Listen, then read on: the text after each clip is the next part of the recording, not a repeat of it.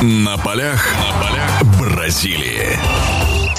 Друзья, всех приветствую. Продолжаем разговор о чемпионате мира по футболу. Вот завершился матч Голландия-Мексика. Получился он действительно очень драматичным. Собственно, это все мы обсудим и поговорим о том, что еще предстоит увидеть. В гостях у нас наш прославленный футболист Александр Панов. Саш, здравствуйте, рад вас приветствовать. Здравствуйте. Ну что, как вам этот... Это настоящий был футбольный спектакль. Это, я не знаю, каким еще словом это назвать. Это драма футбольная или это триллер какой-то? Триллер, я триллер, бы сказал. да триллер. Ну, поделитесь но... впечатлениями. В целом матч очень понравился. Динамичный накал, э, эмоции, все присутствовало в этом матче. Э, в принципе, играли равные соперники. Не скажу, что мексиканцы выглядели, конечно, э, в первом тайме достаточно ровно играли с Голландией, но когда забили гол, и сразу игра у них вся пропала. Вот.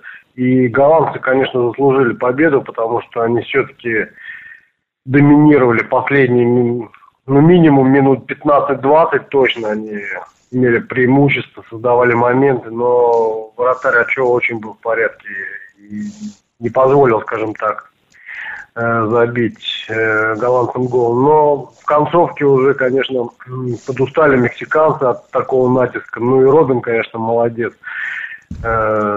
Все-таки сотворил свое падение вовремя, скажем так, пенальти. Ну, там чисто без вопросов вообще. Ну, это за старание его. Вот. Ну, и Хунтуар молодец, конечно, решил эпизод как надо.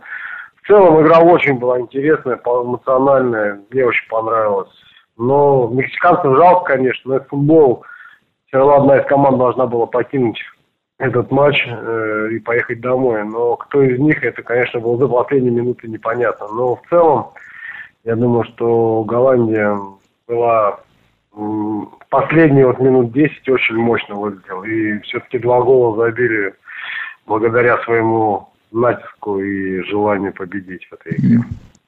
А вот этот натиск, он, я с вами соглашусь, он особо активно проявлялся, конечно, во втором игровом отрезке, особенно в конце.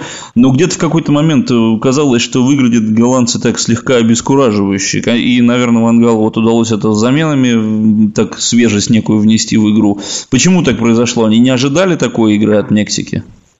Ну, латиноамериканские команды всегда отличаются немножко своим стилем игры, поэтому, конечно, европейским сборным очень непросто подстраиваться под игру латиноамериканских команд. Естественно, они не так часто встречаются между собой, поэтому, безусловно, э, друг друга очень плохо знают. Но голландцы и европейская команды, и многие игроки из них очень высокого уровня, поэтому, безусловно, вот это, наверное, и сказалось все-таки в пользу европейцев, что игроки, играющие Э, в клубах высокого уровня все-таки очень достаточно квалифицированные футболисты. Робен, Хантуар, Ван Перси, ну и многие другие ребята, которые выступают за сборную Голландии. Знаете, вот сейчас вспоминается, ну так, вспоминая о нашей сборной, кстати, о ней мы с вами не говорили, ну, я еще, конечно, поинтересуюсь вашим мнением, хотя и читал уже интервью некоторые ваши высказывания. Знаете, вспоминается чемпионат Европы 2008 года, на котором как раз не было Робена, когда также, также голландцы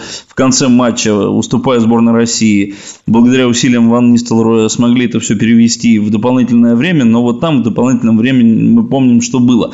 Вот здесь сейчас э, Робин явился ключевой фигурой или все-таки переломный момент? Ну, вообще, кто, здесь лидер? Он откровенный лидер или все-таки здесь действительно коллективная игра очень многое значит? А она выстроена у них, по-моему, ну, лучше, чем у любой другой команды. Ну, в какой-то степени, наверное, отвечу так. И в целом команда, конечно, играет очень здорово. Но Робин, естественно, лидер. Это видно по его игре.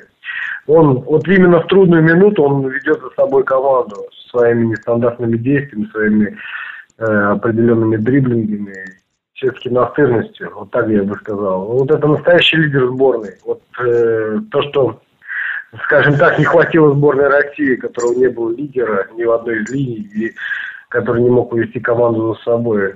Вот. Ну и замены, естественно, сказались, безусловно, выход Хунтелара, может быть, по игре ни какой-то определенности он не, не внес ни в какую-то свою игру, да. Mm-hmm.